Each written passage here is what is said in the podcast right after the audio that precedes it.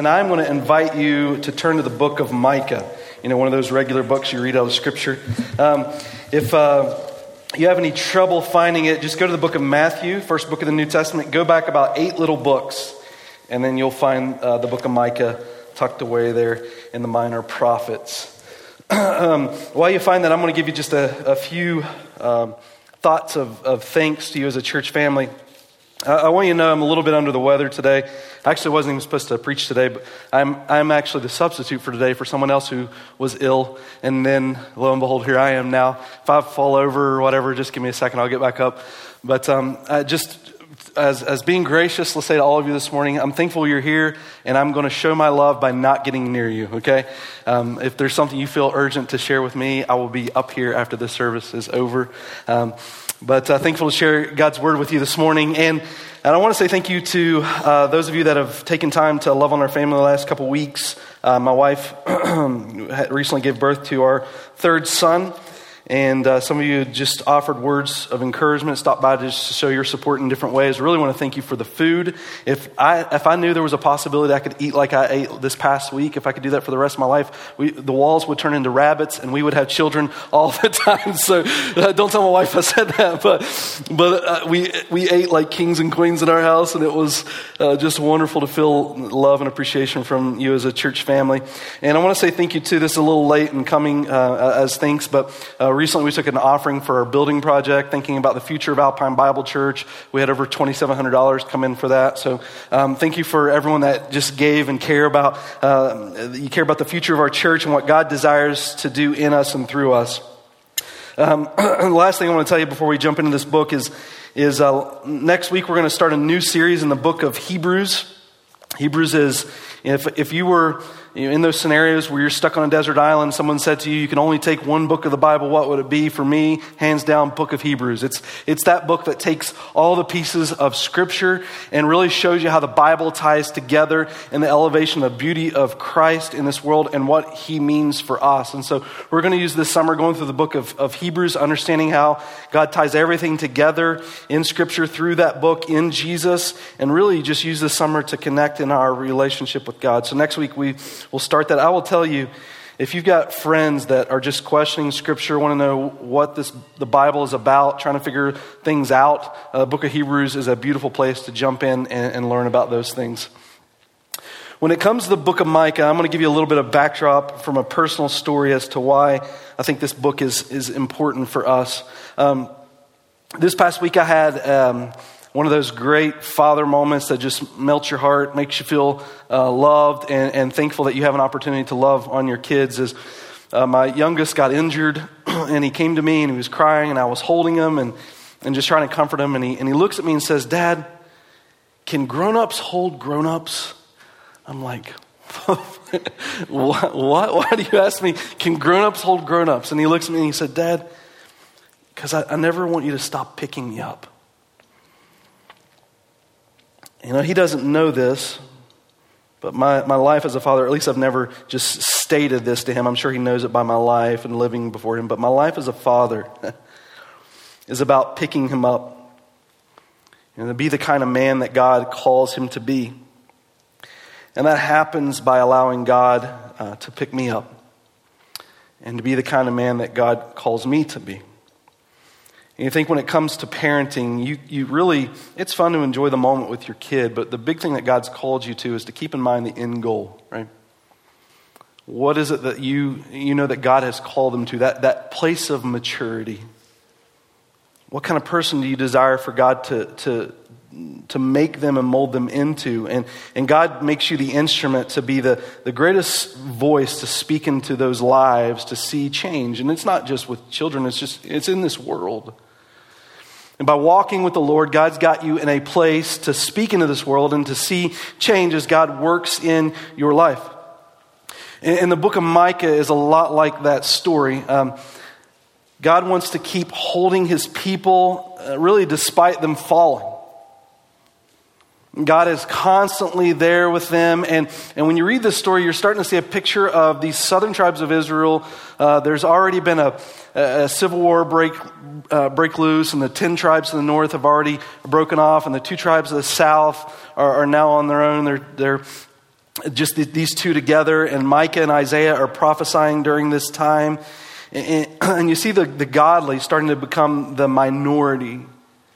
And their back is against the wall, and uh, the people are walking away from God. And God's using Micah to warn Israel that the Assyrians are going to come and ravage the north, or uh, to, to take the north captive and ravage the south and Jerusalem. And, and then Micah warns them that Babylon's also going to come and take the southern tribes.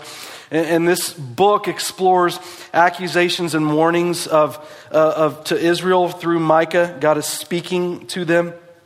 And then he offers them restoration and hope. Now, I want you to know this. I don't have time to go through all the book, through the book of Micah, but if we go through this today and you're interested, if you pick up your, um, if you pick up the bulletin today, there are some connection group notes, questions related to uh, this passage that we're going to go through. This is the last week for connection groups, by the way, our midweek studies.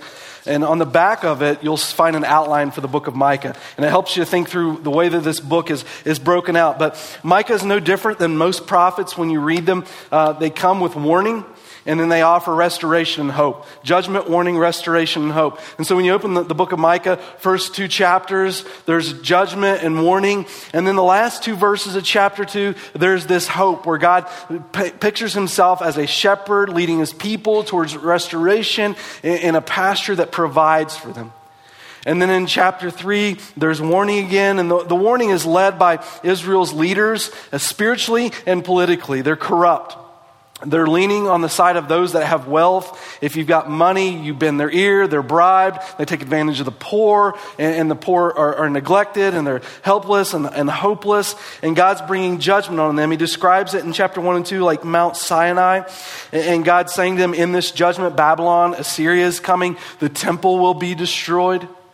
And then in chapter four, this hope comes again where God will rebuild this, this temple and, and God will bring the people back to this new Jerusalem. And, and in chapter five, it starts talking about this messianic king who will come and he will be born in Bethlehem and he will restore his people. At the end of chapter five, the final justice will take place and the removal of evil. Behind every warning, there is hope and joy. And then in chapter 6, God, once again, between chapter 6 and 7, offers this, these warnings and this hope. In, in chapter 6, he starts to talk about the, the leaders of Israel again and how they're taking advantage of, of people, both spiritual leaders and political leaders. And then God in, in Micah sort of gives this theme verse of what his desire is for his people kind of this statement if, if God's people would live this way in the midst of adversity, um, they could see real change in the hearts of the environment around them. I mean, you ever get to that place where you might feel like you're the only one? you kind of put your feet in the ground and you want to stand where you're at and you want to fight, but you look around and you might feel like you're the only person in that battle. Sort of your back's against the wall and you get that pessimistic attitude. Well, why don't I just join the rest of the crowd because at least I'll be with the crowd? Right? And God really makes the statement of Micah 6 8 in the midst of this, this judgment statement of, of what he desires for them to be. How they can be difference makers in the world around them. And he says this He has told you, oh man, what is good. And what does the Lord require of you? But to do justice, to love kindness, some translations say mercy and to walk humbly with your God. To see the Lord work in your life and through your life, I think this, this passage nails it beautifully for us, and that's really what I want to talk about today. When I talk about um, thinking about being a father and, and not only being a father to lead my kids, but how God uh, leads me in my life, I think this, this section of Scripture really puts the target for us and where God desires us uh, to strive and live, to watch Him make a difference in, in, the world around us. And so God comes back to this, this passage of Scripture and he, and he highlights this for Israel. Now, let me just be devil's advocate for just a minute because I want us to see how this is relevant for our lives. We could ask the question, I think it's fair to ask. Um, you know, this is Old Testament. We're Christian. Uh, I read New Testament. So how, how does this Old Testament passage become applicable in my life? Because this is talking to the Jews, and I'm not a, a, a Jew. I wasn't born a Jew. And so here I am, New Testament. So this, this passage doesn't really apply to my life because it's talking about... Um, it's talking about the, the, the way that God desires for them to live in the Old Testament. And let me just, it's a fair question. Like, I, I, don't think everything God told Israel to do in the Old Testament we should be doing today. Let me, let me give you an example why. Um, Old Testament, God tells us in the very beginning, first three chapters of the Bible, a Messiah is going to come. He's going to uh, rescue us in our sin, right? And so we're looking for that Messiah. And along the course of Scripture, very early on book of Genesis, chapter 12, it tells us that the promise is coming through Abraham, right? And the minute God marks a, a, an individual person, he's marking this people group. Like, he's identifying exactly where the Messiah would come from. And, and if you want to stop the coming of that Messiah, what are you going to go against? I'm going to kill Abraham, right? I'm going to kill God's chosen people. I'm going to attack them. And, and what you see in the Old Testament is God creates this theocracy through these individuals and, that become the, the, they're the nation of Israel. And, and God works in them and through them to bring this Messiah. And so you see a, a theocracy where God rules a people group. New Testament, different. Because the blessing that came through God's chosen people, Abraham, it was told Genesis 12, Genesis 15, Genesis 17, Genesis 18, that through him all nations would be blessed. That God's desire, while pointing to us where the Messiah would come from, is to bless all nations, all people groups. And so no longer is God just uh, stuck to the, the, the nation of which the Messiah would come, but God has infiltrated all nations. And so now, rather than take up arms to defend and protect the line of the Messiah, God calls his people to, to put down their arms and proclaim the goodness of Christ. Now, I think there's a place for military. I don't want to get into all that. I got to leave that right there for now. But I, I just want you to see that in the Old Testament, there, there was a way of thinking that's, that's not quite the same way into the New Testament because God's revelation has progressed and how the Messiah has worked. He's come through this people. Now he's blessed all nations, and that's where we find ourselves. So, how is this passage relevant? I'll tell you, when you look at the statement of Micah 6 8, you'll find that what God is, is speaking to in, in, our, in, in this verse are, it's talking about our actions, but the actions are derived by the heart. So, so if you think about this in, in this terms, it's saying, this is what God requires of you to do justice, to love kindness, and to walk humbly with our God. So I'm going to look at it like this. The first two things is more what God desires for us to do justice, love kindness, and then he gets to speak more to why. Humbly with our God. God is speaking to the nature of our heart. when you look at the Old Testament and New Testament, the character of God is made known throughout both passages or both sections of Scripture. That God's, God does not change. The same God of the Old Testament is the same God in the New Testament. God hated sin in the Old Testament. God hates sin in the New Testament. And the New Testament picture is just over a few decades. In the Old Testament, you've got hundreds of years spanning out and a lot more narrative told. In the New Testament, you have that same God that hates sin. I mean, you look at Revelation for crying out loud. Jesus comes back with a robe dipped in blood and a sword that comes out of his mouth, right? I mean, that, that is a powerful God. I mean, when Ananias and Sapphira lie in the book of Acts, God strikes them dead immediately. It's the same God, Old and, and New Testament. But what you see in this passage is, is the character of God communicated to us and what he desires to live out in our lives. So that's why the application is still made in our lives. And I would add this for us. If you want to dive a little deeper in this in scripture this week, I would tell you Romans chapter 2 to chapter 4, really, Romans 11, uh, Galatians 3, good passage to look at, but just consider this Romans chapter 2, verse 29. But he is a Jew who is one inwardly, and circumcision is that which is of the heart, but the Spirit not by the letter, and his praise is not from men but from God. so if you're catching what it's saying here is Jews thought they were Jews because of what they did outwardly, ritualistically. But what God is saying in this passage is no, true Israel, uh, true Israelites are the ones that, that are, are, turning their hearts to God. It's not the circumcision on the outside, it's the laying down your life on the inside, the circumcision of the heart, the giving yourself to the Lord. Galatians 3, Paul says the same thing in, in verse 6. Uh, Even so, Abraham believed God, and it was reckoned to him as righteousness. Therefore, be sure that it is those who are of faith who are the sons of Abraham. See, God said to Abraham, Through you I will bless all nations, belonging to the seed of Abraham. And, and, in verse 3, the scripture foreseeing that God would justify the Gentiles by faith, preached the gospel beforehand to Abraham, saying that the nations will be blessed in you. So when it comes to passages like Micah 6 8, it's a reflection of the character of God, and therefore I think the application still uh, makes its usefulness in our lives. What's this passage saying to us? To live justly, New Testament, James 1:27 talks about justice. To love mercy or kindness, Titus chapter 3 verses 1 to 5 to walk humbly with God. James chapter 4, verse 10. The same character of God in the Old Testament, respoken into the New Testament to call God's people. When God is saying to his people in the Old Testament today, in the midst of the perversion of life, when it comes to the way you steward your life, God cares. God cares, and not only does He care, but God can use you to make a tremendous impact in this world. I was crunching numbers this week, and I just try to think in the scope of our lives what God allows to pass through our lives that we can all relate to, what we all typically have as, as people living day to day. God, God gives, on average, most of us 27,000 days on earth. Most of us will make somewhere in the range, there's different uh, estimates on this, but somewhere in the range between two to four million dollars. You know, all those things that God gives us in this world, whether it be days, whether it be money, or whether it be talent, whatever it is, I think the, the proper focus to have as we come to a passage like this is to understand that, that they really, none of it really belongs to us. That all of it was created by God's hand. But rather, what God allows us to do is to be stewards of it. And, and so, what Micah is reminding us of is when it comes to the way you steward your life, that God cares. And so, he tells us these two things he desires for us to do. And I want to get to the last part of why in this humility. But he says this that we would do justice.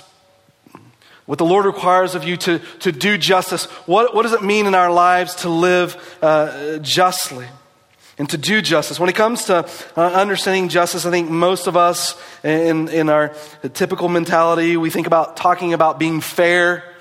Someone's not fair to you, then by God, you're going to quote this verse, right? You better be just. Because this verse means I get to do justice. Now give me what's fair, right?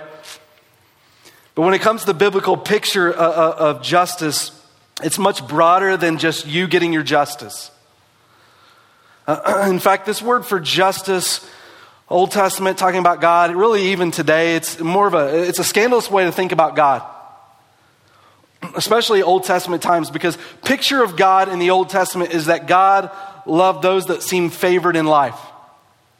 If you have, it's because God loves you. If you don't, it's because God's against you. And in both cases, you're receiving justice. And so there was this God bless me because I'm something great, or God hates me because I'm something uh, just cursed in this world. And when you read about the biblical picture of God, God in His justice is one that defends the poor, the orphan, and the widow. This was a different concept that, that in the way people thought about God. In fact, I think it's one of the reasons in the New Testament the church took off in, in such a, a, a wildfire fashion. In Rome, Rome, a lot of Rome was slave, slaves. Women were degraded. They weren't allowed to carry a, a testimony in the court of law if, if somebody violated them.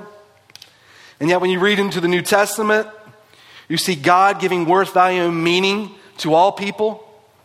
In fact, the book of Genesis is written to slaves who are freed from Egypt, finding identity now being made in the image of God.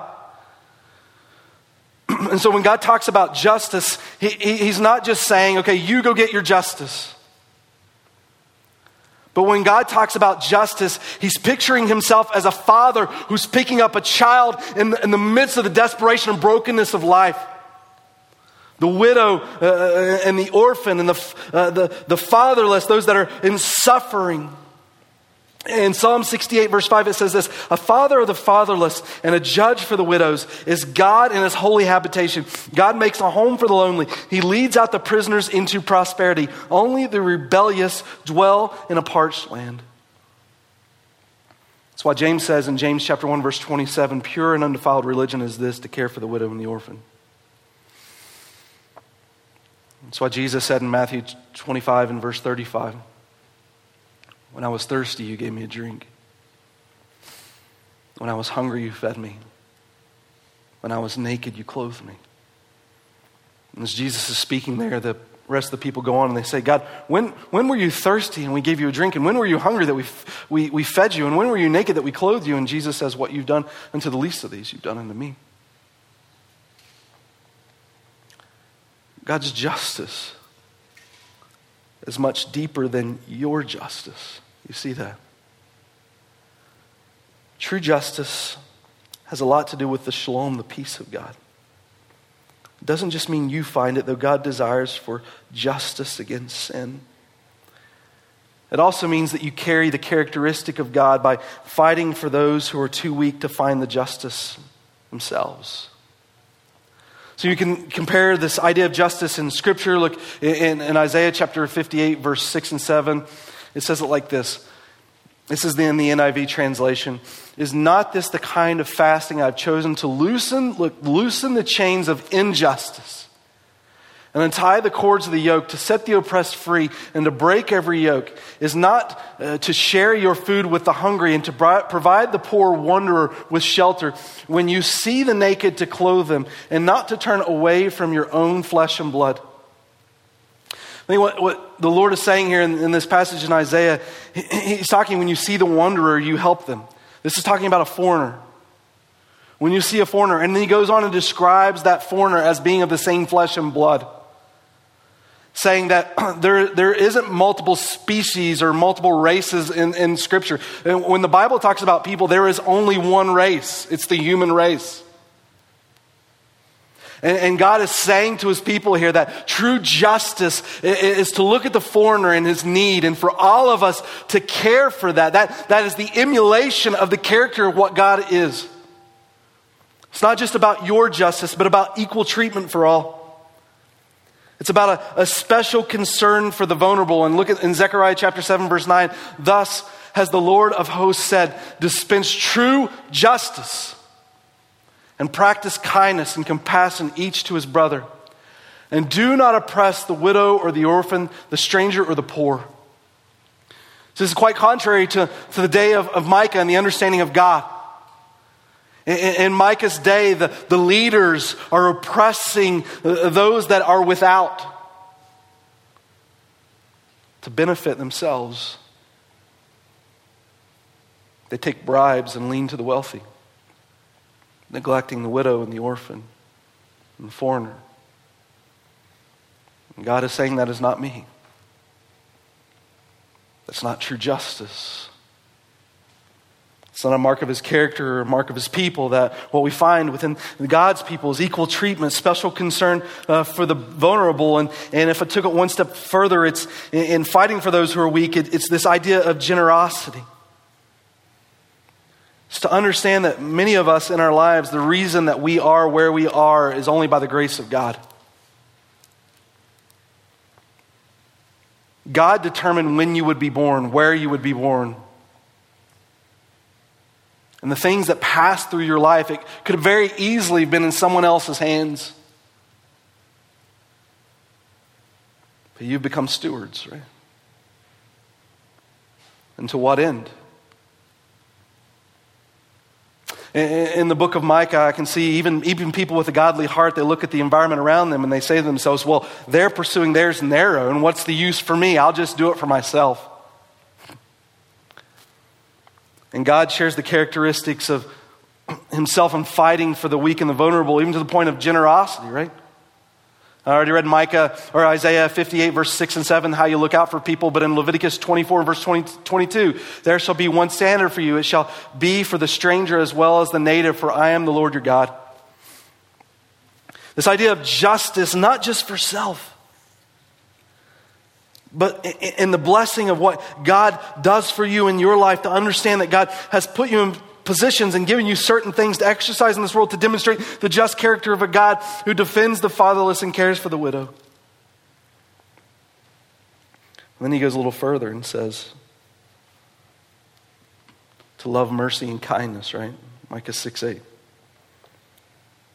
To love mercy or to love kindness. You understand what this word mercy maybe directly relates to in the book of Micah. I mean, Micah's people at this time would have been completely justified for God to judge them. But God's merciful. You know, I think about um, this in the, the scope of being a parent with a child that just says, Pick me up. When it comes to the idea of parenting in this world, I think there's a vast difference to understand what God is doing in this section of Scripture when it, when it, when it comes to understanding punishment or, or, discipline, right? When we, we talk about punishment, it's all about wrath. We're going to look at that as this phrase for God bringing out anger in a minute and distinguish this, but it's all about wrath and punishment. But when we talk about discipline, it's about love. It's about understanding who God has called you to be, right? When I discipline my children, it's not because I want to bring the anger of wrath against them. It's not because I hate them. It's, it's not because I just want them to feel the pain because they've done something that I despise.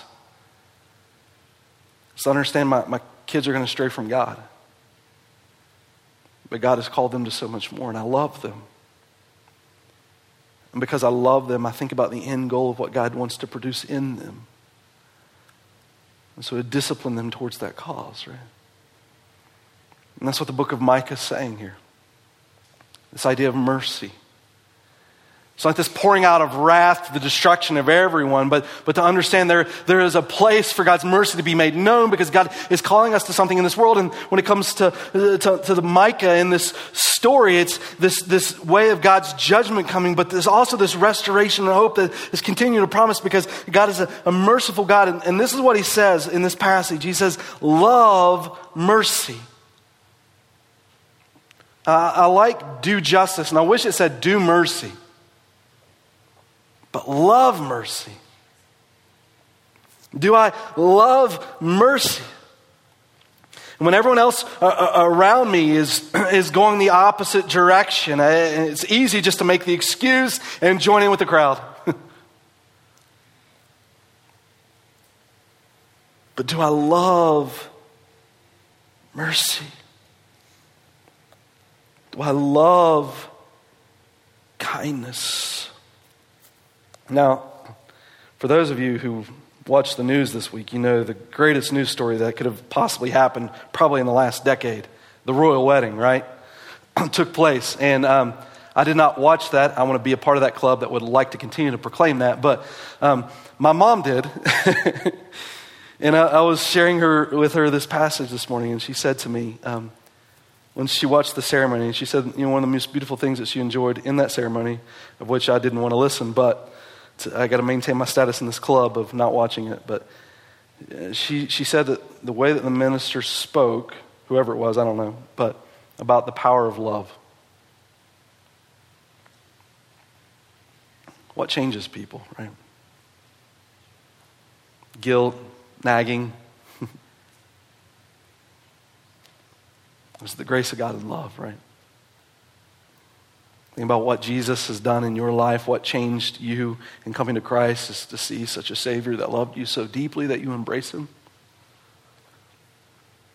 You think about Micah's people in this day, what God requires of them to do justice, to love mercy. Love is the greatest force to change in the heart.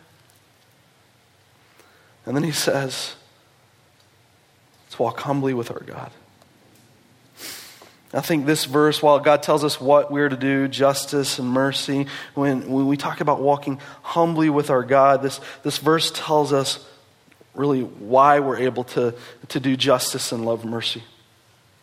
This word for being humble, this is, this is really the only time in the Old Testament this, this Hebrew word for humbleness appears. There's one other time where it appears as an adjective, but this word means modest. When you consider humility in Scripture, there's different words that are used for humility, but the, this idea for, for humility in Scripture, um, humility is the language of God. Like, if you want to get near God in, in your life, humility is the language. Like you're going to see, I'm going to show you in just a moment. We're going to back up and look at two verses where they ask the question, okay, God, we know your judgment is coming against us in the book of Micah. Now, what can we do? How can we do this list of things, what we can make it about in order to get you to do what we want again? Right? And so it's all about just making this, uh, this God against sin happy so they can make life all about them again. But God's language is humility. That's to say this, maybe from another way God will never speak into my life without humility. The laying down of myself. Humility is the place where God finally comes to me and frees me. Martin Luther, when he led the Protestant Reformation, he tacked the 95 Theses on the door. The, the very first statement that he led with in attacking those theses, he said this when, when our Lord and Master Jesus Christ said, Repent, he willed the entire life of the believer to be one of repentance. I know when we say the word repentance in our culture today, we don't necessarily have healthy views of what that means, but this is really what it means surrender. It's really about laying yourself down and not asking God what, what He can do based on what you want, but rather why He created you and what He desires for your life.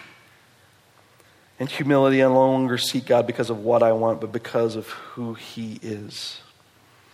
Yeah, I think our society, we get ethics and morality and purpose and meaning. I mean, everything in life messed up on, on this phrase because we don't understand humility before God. We, we see ourselves as God. And, and we define life as what I want and, and see God as the obstacle for me to achieve it. And so we divorce ourselves from Him. And if we remain religious at all, it's simply to come before God to make Him give me what I want, but life is about me. And humility becomes the place where we recognize that no, life is about Him. I didn't create me for my purpose but rather He created me for His purpose. Now, when you say all that, there's this war, I think, that happens within inside of us that just wants to buck against that naturally. But here's where that war stops when you recognize He is good. And no matter how great of dreams you can dream while you make yourself your own God, God far out exceeds them all. There is this place of asking the question what will you trust? Yourself or Him? You can look at the story of Micah and see how that plays out for the people, right? I'm after me and mine to the destruction of yourself and your people. Versus what God says in Micah 6 8 I pursue the Lord in humility to the benefit of all people.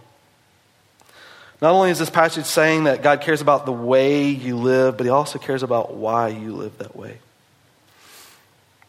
Why do you do what you do? Why do you want mercy and justice? To feel good about you? because of the goodness of your God, right? And in humility, we come to Him. And in Micah 6 8, you see this, this contrasting of thought between religious mentality uh, and, and um, living really in relationship with God. And so these people know, they see in verse 6, 6 8 what God has said to his people, but just previous to this, they, they see God's judgment and they say, okay, God, okay, God, what, what can we do? What can we do to get back to where we just want to do what we want to do to make you happy? And so Micah 6, 7, they says, With what shall I come to the Lord and, and bow myself before the God on high? Shall I come to him with burnt offerings, with, with yearling calves? Does the Lord take delight in thousands of rams and ten thousands of rivers of oil? Shall I present my firstborn for my rebellious acts, the, the fruit of my body for the sin of my soul?